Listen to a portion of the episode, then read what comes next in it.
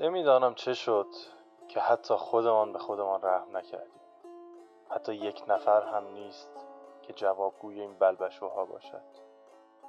معلومه که نه. چی دارم حرف می‌زنم؟ از وقتی چشم باز کردیم چیزی جز جبر جغرافیا ندیده متعجب بودیم و با نوستالژیا آخرمان کرده گفتند ساکت باشیم و زنده بمانیم تا حق زندگی را از ما سلب کرده در حلقوم حرامزاده بریزند. ما برایشان کلمه ساختیم و آنها خطابشان کرده خود را تافته جدا بافته پنداشته قافل از اینکه آنها نیز از همین مردم جاده را خاکی دیده با وعده های آسفالت کردن دهن ما را صاف کرده و ما دشنامگویان فکر جایگزینی بودیم. غافل از اینکه در میان این چرخش زمین به دور خودش ما به دور خانه میچرخیم و مینالیم از کسانی که به قصد آبادی آمده جز خرابکاری چیزی برای عرضه نداشتند. آنها همان خود ما هستیم که به قدرت نرسیده از پشت گود فریاد لنگش کن سر می‌دهیم. همان کسانی که با گران شدن اجناس بدون فکر به این موضوع که شاید فرد دیگری به آن نیاز داشته همه را خریداری و انبار می‌کنیم.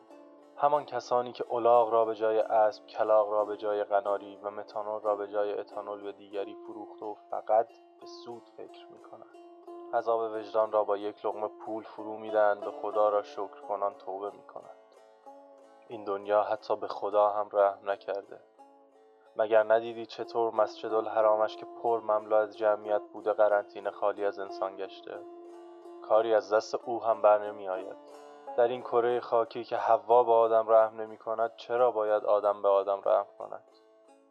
خدا خوابید و کابوسی دید پر از انسانهای شاد و رقصان در زمانی که جب سنگین شده در ذهنش تکرار کرد.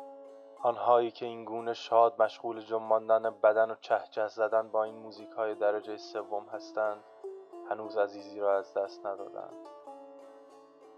دست خودمان نبود که در این خراب شده چشم باز کرده پدر و مادر را زیر قرض و دست خودمان را کوتاه دیدیم دست خودمان نبود که کشورمان جهان سومی بوده سکانش به دست گردن بندان افتاده به سمت گرداب در حرکت است. دست خودمان نبود که در این محیط جنگل در رنده شده بزرگ شدیم.